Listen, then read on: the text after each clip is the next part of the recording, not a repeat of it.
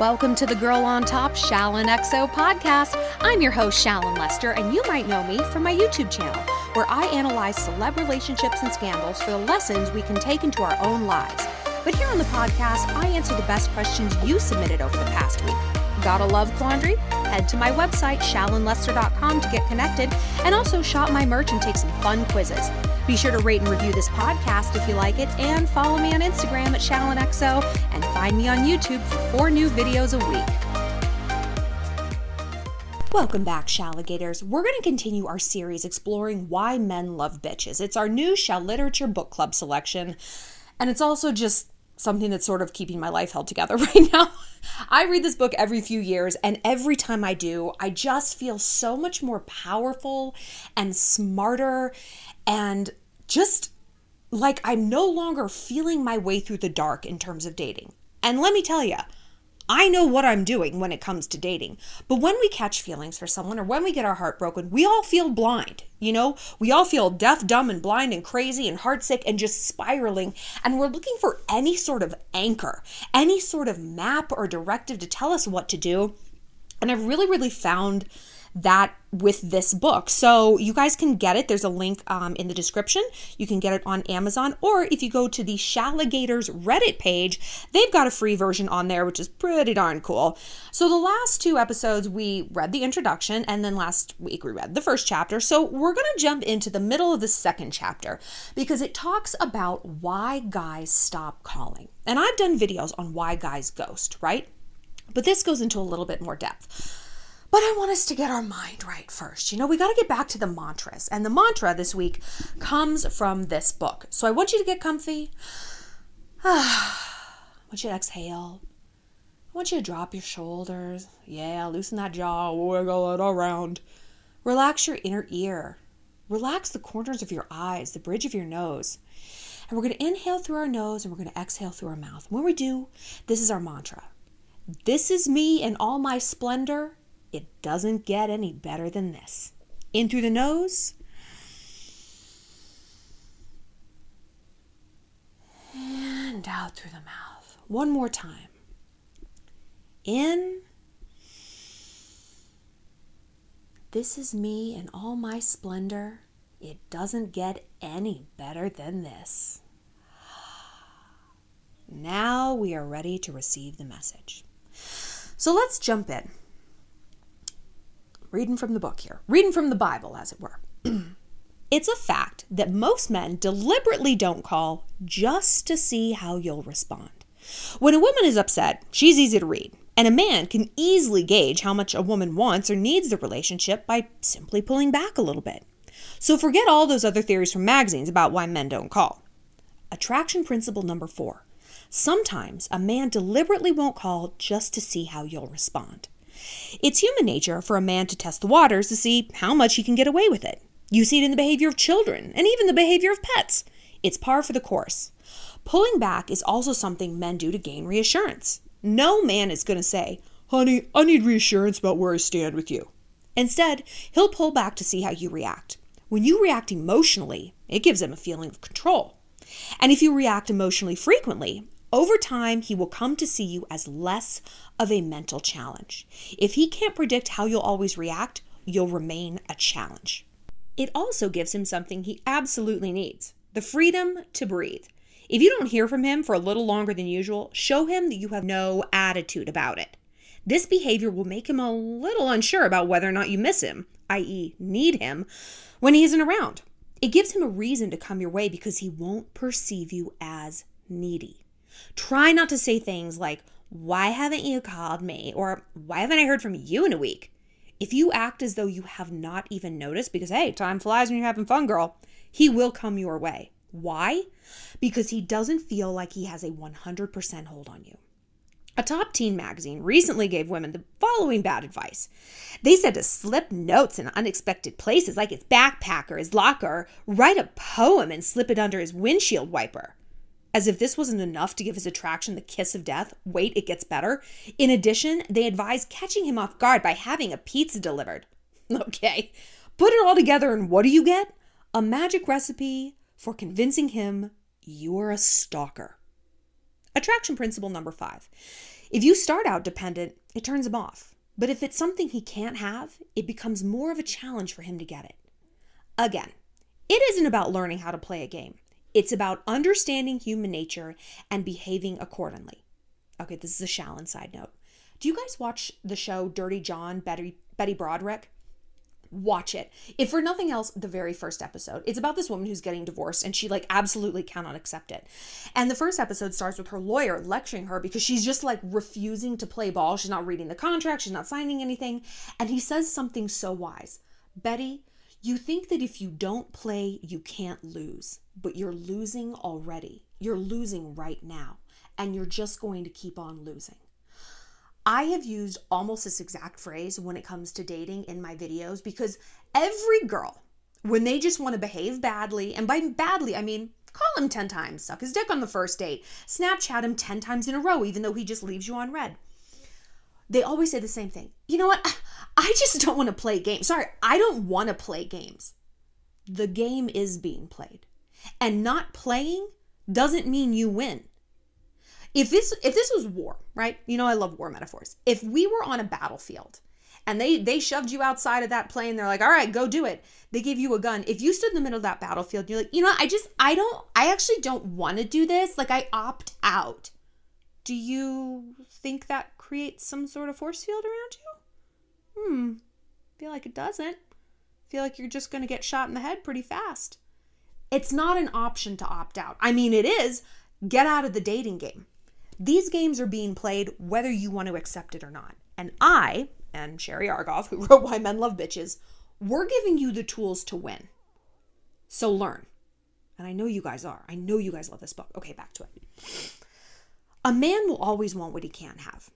When a man meets a woman and she seems nonchalant, it becomes a challenge for him to win her affections. Or if he tries to get a woman to react in an insecure way, but she holds herself with a level of dignity and pride, suddenly the dynamic changes. The same guy who was gun-shy of relationships, he becomes a believer. Now he begins to fantasize about getting the so-called bitch to cook him a meal, fold his socks, chase him around. But if you start out dependent on him, well, he simply doesn't value it in the same way. Another mistake a woman can make is she puts herself down. If you're on a date, don't talk about the plastic surgery you want or the weight you want to lose. Don't talk him out of a compliment. This is the time to be sure of who you are. What's the right attitude? Here comes our mantra, ladies. This is me in all my splendor, and it does not get any better than this. Don't spend a fortune on a therapist. Just say it to yourself until you believe it. Eventually, you will believe it, and so will he. Humility? Don't worry, it's a treatable affliction, a mental glitch. If you catch yourself being modest or humble or any of that nonsense, correct the problem immediately. Go directly back to believing you are a catch. Period. End of story. Case closed. Someone else doesn't like your confidence, that's their problem. Why? You come before they do. Always. That's why. Here's a quick Shallon aside. And this book is helped me, like I've said before, it's not just that it helps me with dating, it helps me with friendships, and it helped me with a confidence sort of crisis that I had the other day. My mom came to visit, and she was helping me furnish my house here in Montana, and I live in a nice place. I work very hard. I save my money, and I'm good with it. And having this place is a real feather in my cap. I'm proud of myself. Or at least I was, until I started dating here.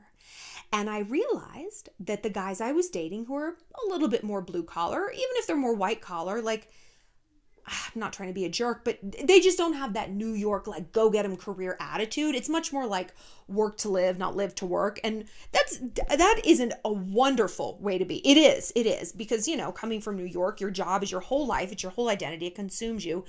And I purposely moved out here to get more work-life balance. But I had one or two guys over to my house, and things had been going well up until that point, and they came over and they saw where I lived, and they were I could physically see the blood drain from their face. I physically saw the change of, oh my God, I can't keep up with her. Oh my God, I'm not on her level. Whatever fill in the blank hysterical thing they were telling themselves. And I was I got so depressed because I thought every trophy I've ever acquired, has just served to build a fortress. They're bricks building a wall around me that's keeping people out. That's all they're doing. Oh, the books I've written? That's scary. The magazine I ran? Terrifying. This channel with the hundreds of thousands of followers? Excruciating for boys. And when my mom and I were shopping and she was like picking out nice things, everything she would pick out and everything we put in the house, I would just get this feeling of dread, just this sinking feeling of, oh fuck, it looks even nicer. They're going to hate it. No one's going to want to come over. It doesn't have a neon Bud Light sign. There's not a graveyard of empty White Claw cans in the front yard.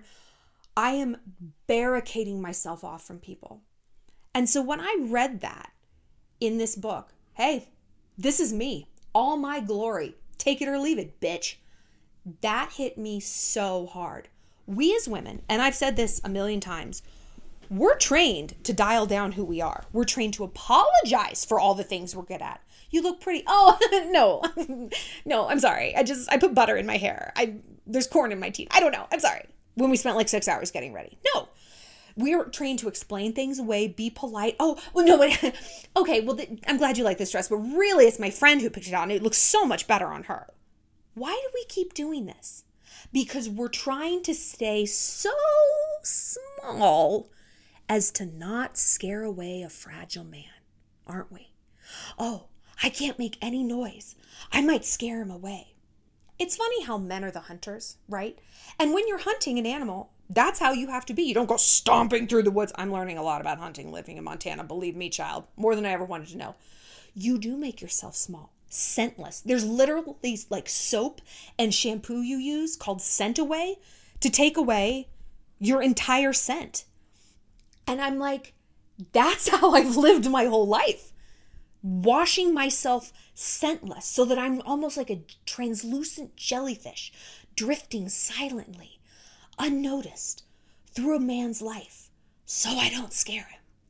So it's ironic that the men are the hunters, but we treat them like these frightened, skittish animals. I've said before, boys, they're fragile and reckless at the same time, like children, but also like skittish animals. And reading that in Why Men Love Bitches, I was like, you know what? No more. No more.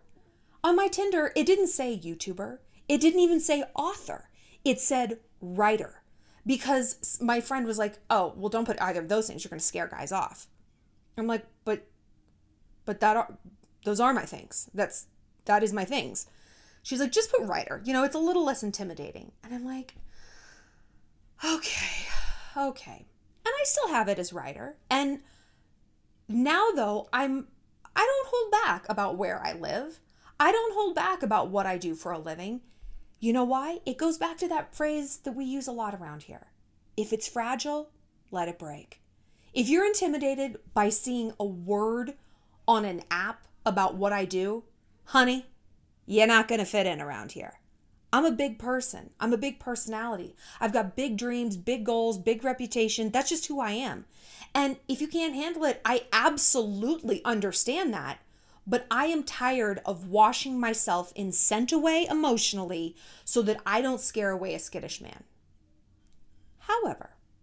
However, that is a very slippery slope. And I've said this to myself before. This is me, baby. Take it or leave it. You know, that the horrible meme. If you can't handle me at my worst, you don't deserve me at my best. If you can't handle me at my worst, I absolutely don't blame you. I'm a fucking nightmare. But it became a slippery slope because then I would lead with my resume. Then I would be braggadocious. I would be smug. I'd be spiky. And I wouldn't be leading with the sweetness. Now you're probably thinking, Shallon, we're reading a book called Why Men Love Bitches, and you're talking about not leading with the sweetness? Like, obviously, you want to be a bitch. Nope. The bitch is sweet. She's so sweet. She's like a sweet Southern belle. Oh, yeah. But there's a lot of things she doesn't find funny. Disrespect, wasting her time, jabbing at her, poking at her emotional underbellies, undermining her, gaslighting, being passive-aggressive. I'm not laughing anymore, sweetheart. So now my goal is to find that medium balance between, yeah, no, this is my life. This is my house. This is the art in my house. This is what I do for a living. This is my following. These are my friends. This is where I've traveled. This is my mind, my intellect. I'm not going to dial down my vocabulary for you. My perspicacity is unmatched. To balance that with the sweetness. And the way you do that is by withholding your time. It all ties back to that. I am unequivocally me, but in shorter doses. You don't get me for a whole weekend. I mean, unless you take me somewhere for the weekend. I'm not just going to hang out at your house with you for the weekend and have sex a bunch. No. I'm also not just going to give you that unfettered access to me and my personality unless you earn it.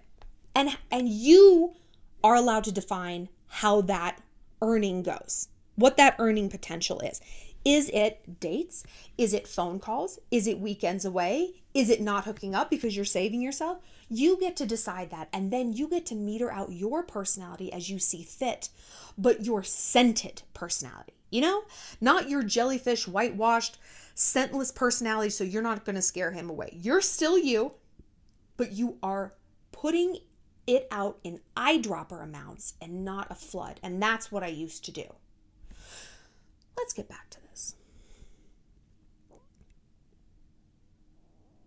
Attraction principle number 6. It is your attitude about yourself that a man will adopt. A beautiful woman can make herself look very ugly in the eyes of a man if she is insecure.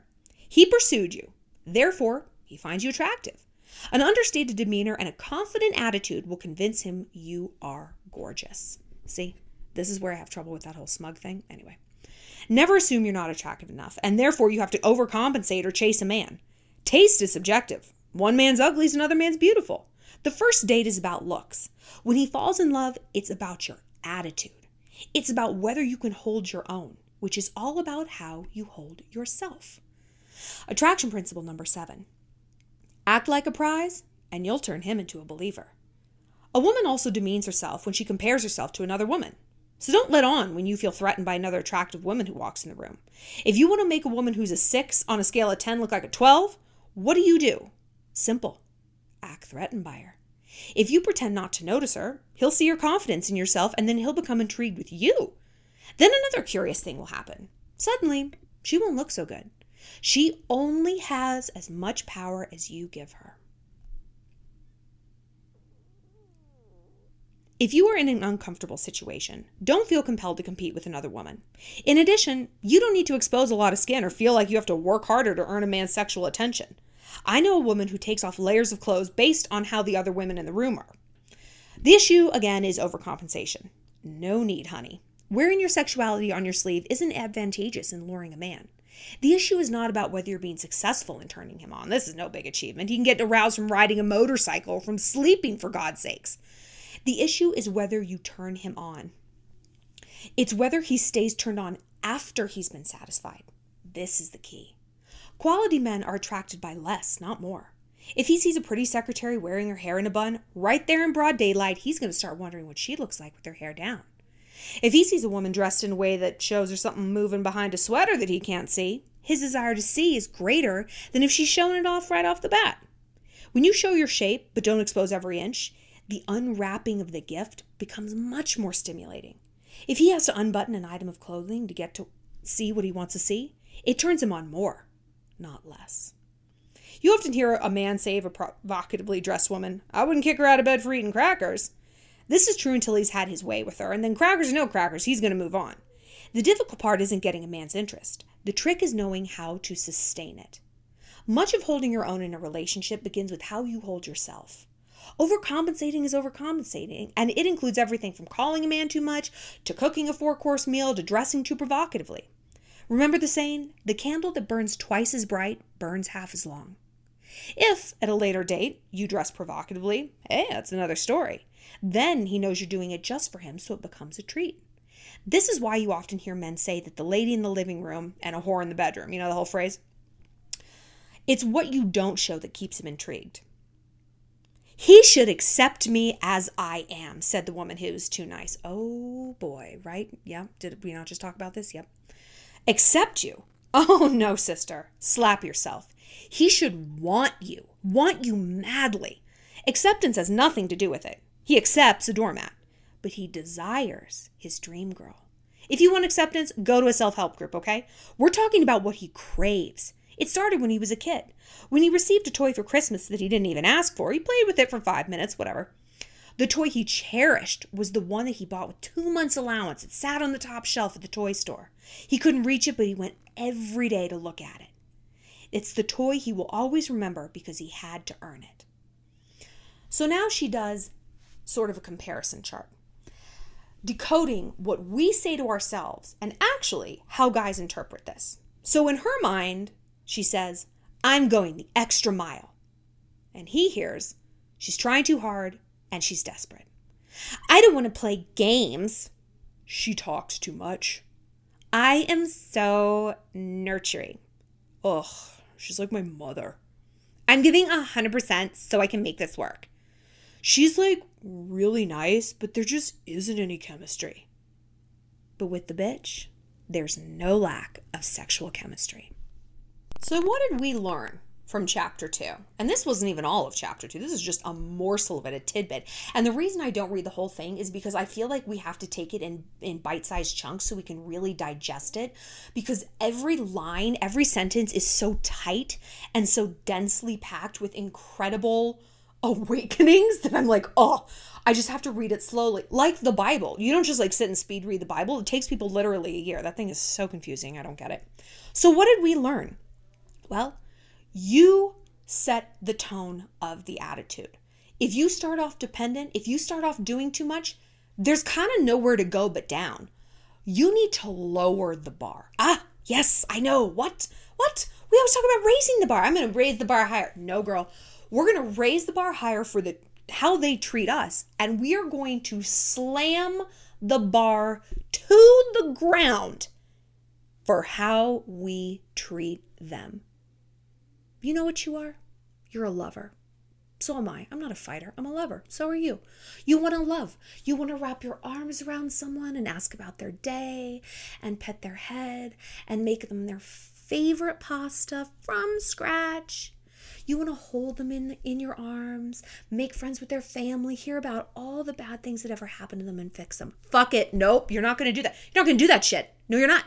You want to curl your hair, put in those extensions, wear that Kardashian slutty dress, look amazing on date one. No, you're not. You know why you're not? Because it hasn't been working for us. We got to stop, girls. We got to get out in front of this. Aren't you tired of getting played? Aren't you tired of getting depleted? Forget played. You know, it's the depletion that's killing us. It is the erosion of our precious energy, of our sense of self, and our sense of knowledge about this world, where you give your all and you give your best self to someone and you love them. You just love them. You love them, you're nice to them, and they treat you like a doormat. And you're like, oh, what? This flies in the face of everything we've been taught. Be nice, be loving, be there for someone. We do that, and what does it get us? Dumped, humped and dumped, left on red, played, ghosted. Choose your own adventure. I don't know about you, but I'm tired of it. I'm tired of it. I'm tired of doing what I've always been taught to do. It's time we learn to do something else. So the bar is now very low. The bar's low. I'm not straightening my hair. I'm not going to Ulta and getting my makeup done before a date. I'm not making sure my lashes are touched up. I am not even shaving. I mean, maybe, but not if I don't feel like it. I mean, before dates, I've like run to the drugstore. One time I shaved my legs in a gas station bathroom. Never again. Never again. Oh, you don't want to touch my leg? It's spiky. Great. You know what your leg is covered with, dude? Hair. Your whole body is covered with hair. Everywhere, look. Hair, hair, hair, hair. I'm not bending over backwards to defuzz myself. You don't like it, date a reptile. Let's just try this. Let's just give ourselves completely to this idea of lowering the bar, being the bitch, putting ourselves absolutely, unequivocally, no BS about it first. Let's just see what happens. Worst case scenario, hey, we don't get the guy. You know what? Maybe we wouldn't have gotten him anyway. And one thing I've learned, and I've learned this the hard way, and I've become so much more aware of it since reading this book, is when I say to myself through like the trajectory of a relationship, you know what? Screw it. I'm just going to call him. Whatever. I don't care. I don't want to play games. I just don't want to play games. Okay, this is just me. I don't know. This is just how I feel. Why can't you just know it? That point right there is when it is more important than ever to stick to this. That is the tipping point where things could go real bad. And guess what? Historically, they have when I've done that. Or maybe I can get things exactly where I want them. I can get this guy where I want him. Respectful, high bar, doing what I want, putting me first, interested, chasing me, flattering me, courting me. Or he gets gone. And you know what we say? If it's fragile, let it break. If he's a leaver, let him leave. I would rather have a guy leave and think, wow, I stood up for myself just a little too much, than him leave and thought, wow, I bent over backwards for this dude and he left anyway. Because then I'm mad at myself. I'm sad about him and I'm mad at myself. And what does that get us? I don't care about missing a guy. I care about missing me. I care about missing my sense of self-love and my sense of self-respect. Don't you? Isn't that where the depletion comes from? It's not that, oh God, I keep losing guy after guy. It's I keep losing me after me after me. I keep losing myself after myself. My sense of trust, my sense of pride. And then what takes that place when you have that void? Resentment, self-hate, self-destruction. And then you start perpetuating this cycle. You start doing it over and over and over again. So like I said, that all ends now. We're giving ourselves over to this idea. The idea of serving ourselves first. Not shrinking, but also not being a complete asshole. Not being braggy and smug and poking at a guy's ego and turning life into a whole pissing contest and a competition. Absolutely not. But I'm not going to downplay things. I'm not going to lead with it. But if someone asks, hey, I'm going to tell them the truth about my life. I'm going to tell them the truth about where I want to go in life. If a guy's like, where were you last night? I called. I was on a Tinder date. What? You don't like it, don't ask. Or if you really don't like it, flip the script, brother. You want to lock me down? Figure out how to do it. I want to know your thoughts on what you guys are getting out of this book. Like I said, head to the Shalligator Reddit page where you can download a free copy, or you can get it on Amazon at the link right down here in the description of this podcast. Tell me what you want to know more about, what we can talk about, what's resonating with you, and how have you applied all of this knowledge to your real life since you started reading it? Because I know that even just a few chapters in, so many things are being illuminated in your life, and I'm sure you have encountered situations where you're like, wait a minute, I'm going to make a different choice. And maybe that outcome was so much better. But I bet even if it wasn't, you still feel better about yourself. And that is what it's all about. That's what it's like to be an alpha female. That's what it's like to be warm-blooded. And that pride in yourself and that strength in yourself is what is ultimately going to attract the right kind of people. I guarantee it. I'll see you later, Shalligators. Well, that's it for this episode of Girl on Top. Thanks for being part of the Shallontourage. If you have a love question you need some help with, find me on my website, shallonlester.com, and be sure to connect with me on Instagram at ShallonXO and subscribe to my YouTube channel. Stay sweet, stay savage.